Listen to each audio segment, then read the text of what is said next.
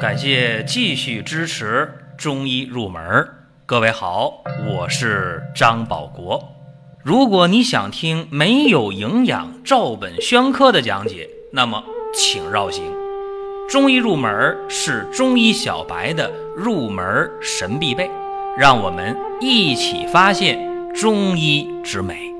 下面说两个微信公众号：蒜瓣兄弟、光明远。各位在公众号里，我们继续。缘分。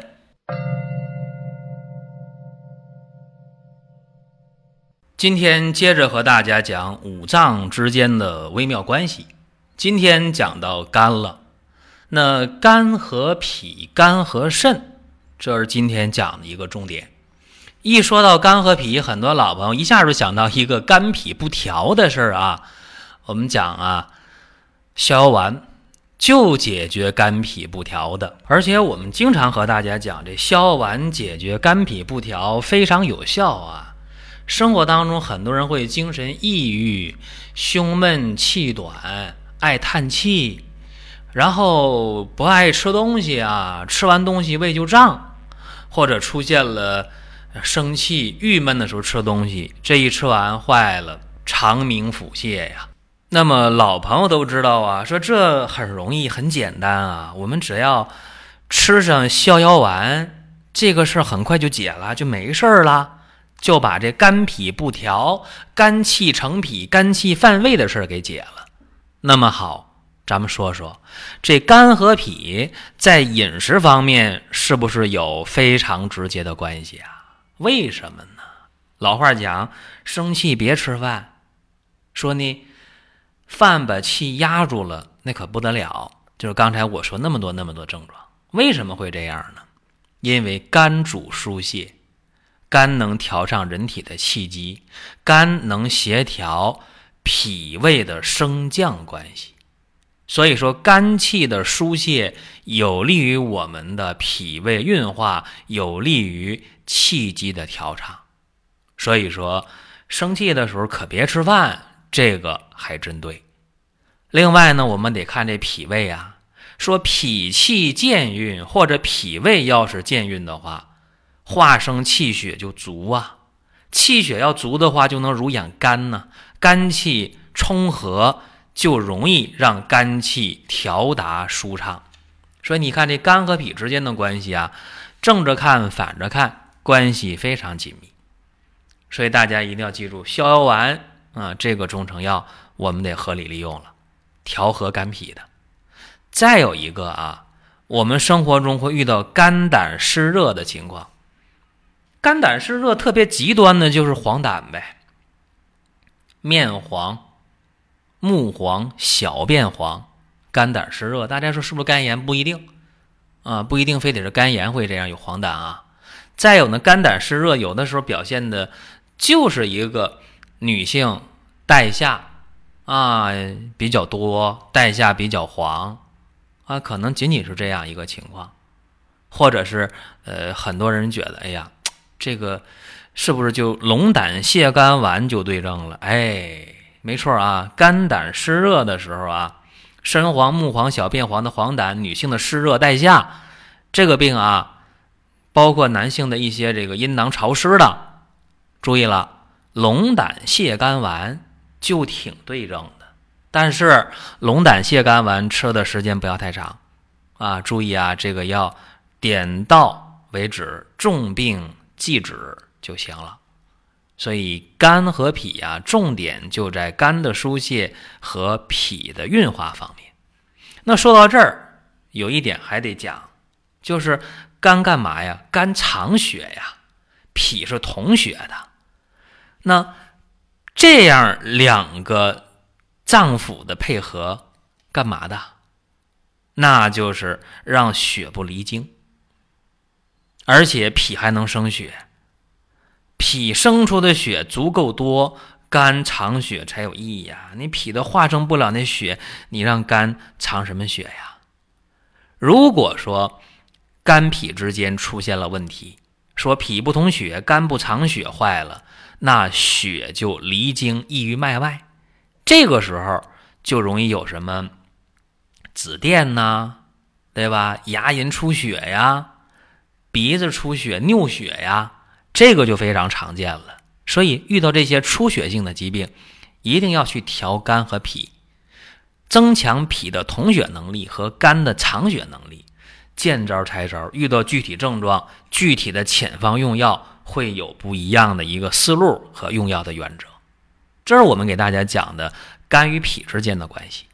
那另外呢，肝和肾之间的关系，这个也一定要和大家多讲。说肝和肾什么关系？大家说，哎，我知道，肝血同源啊，肝肾同源，精血同源，乙癸同源，这说的都对啊，都对啊，因为肝藏血，肾藏精啊。对吧？精血互化，精血同源，乙癸同源，肝肾同源。那咱们就说了，你这精也好，是血也好，都哪来的？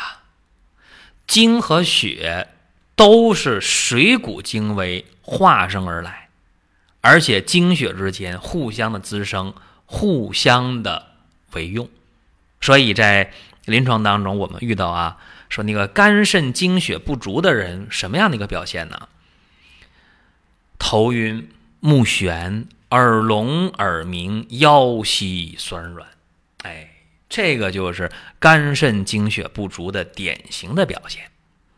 还有啊，还有就是肝和肾之间呢，大家注意了，肝的疏泄功能、肾的闭藏功能都不能过啊，都不能过啊，因为。肝的疏泄和肾的闭藏，它们能调节男女的月经来潮和男子的泄精，就和阳痿早泄有关系。也就是说呢，如果肝的闭藏功能、肾的疏泄功能，它都失去了那个原有的度了，开合过度或者疏泄太过都不行。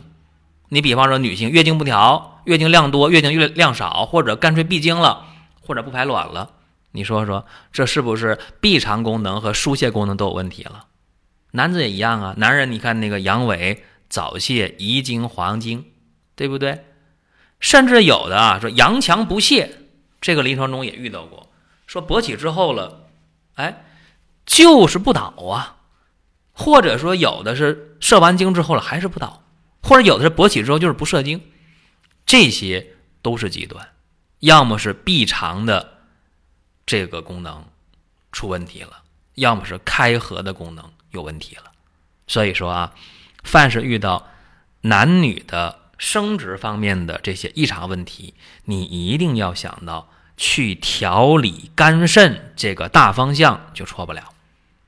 所以你看，我们给大家用这个鹿胎膏和鹿鞭膏，哎，以血肉有情之品的鹿胎和鹿鞭。去给大家调补肝肾，这个大方向就非常非常的正确。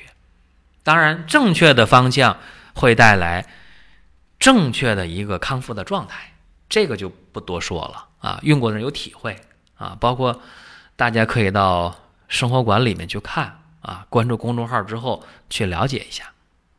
还有肝和肾之间呢，有一个问题呀，我得说。你说为什么生活当中有人就肝阳上亢啊？啥叫肝阳上亢啊？不行了，这个头晕呐，迷糊啊，感觉到这个对面人和你说话离得很远很远，声音很遥远，走路呢腿就发飘了，特别晕，特别迷糊啊！大家说上火了，肝阳上亢了。那为什么肝阳上亢啊？那就是说你的肾阴和肝阴。没有制约住肝的阳气，才导致肝阳没有牵制了，不断往上升啊。所以说，你看啊，我们解决这个肝阳上亢的这些眩晕中风的病人，一定会在滋阴养肝养肾这个角度多下功夫啊，用这个滋阴潜阳、平肝潜阳，用滋肾阴的药。这方向就对路了。还有一个极端啊，就是我们看到很多人出现了一些问题啊，寒凝肝脉，出现了少腹冷痛，甚至下焦虚寒、阳痿经冷，或者是宫寒不孕。这毛病在哪儿啊？这就不是热的事儿了，这就是凉，这就是冷啊！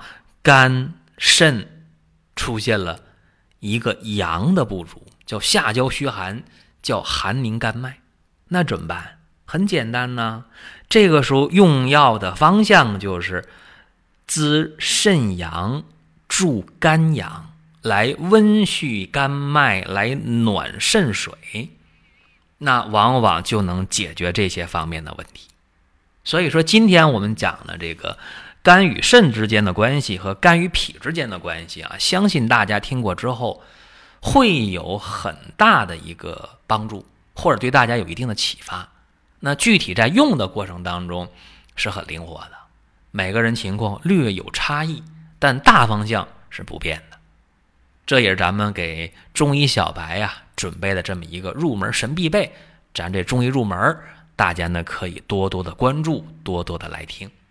另一个，我在今天节目的结尾的时候说一下啊，就是二零一七年秋季的鲜人参已经上市了。注意啊，这个时候的鲜人参灌浆已经很饱满了，也就是说，参的生物活性，鲜参一定比干参要好嘛。而且这营养价值已经够了，所以现在呢，大家可以有选择性的去用了，含服啊、嚼服啊、煲汤啊、泡水呀，包括这个炖菜呀，都可以。或者回来之后刷洗干净，切片儿啊，切成一块钱硬币那么厚的片儿，然后穿在线上给它阴干，然后储藏起来备用都可以。自己做的这个参片儿。知根知底儿啊，没有血硫磺，对吧？又没有被提取过，那鲜参拿过沾着土，那咋提取呀？对不对？所以这个很靠谱。那大家可以通过公众号点到生活馆去关注一下二零一七年的鲜人参。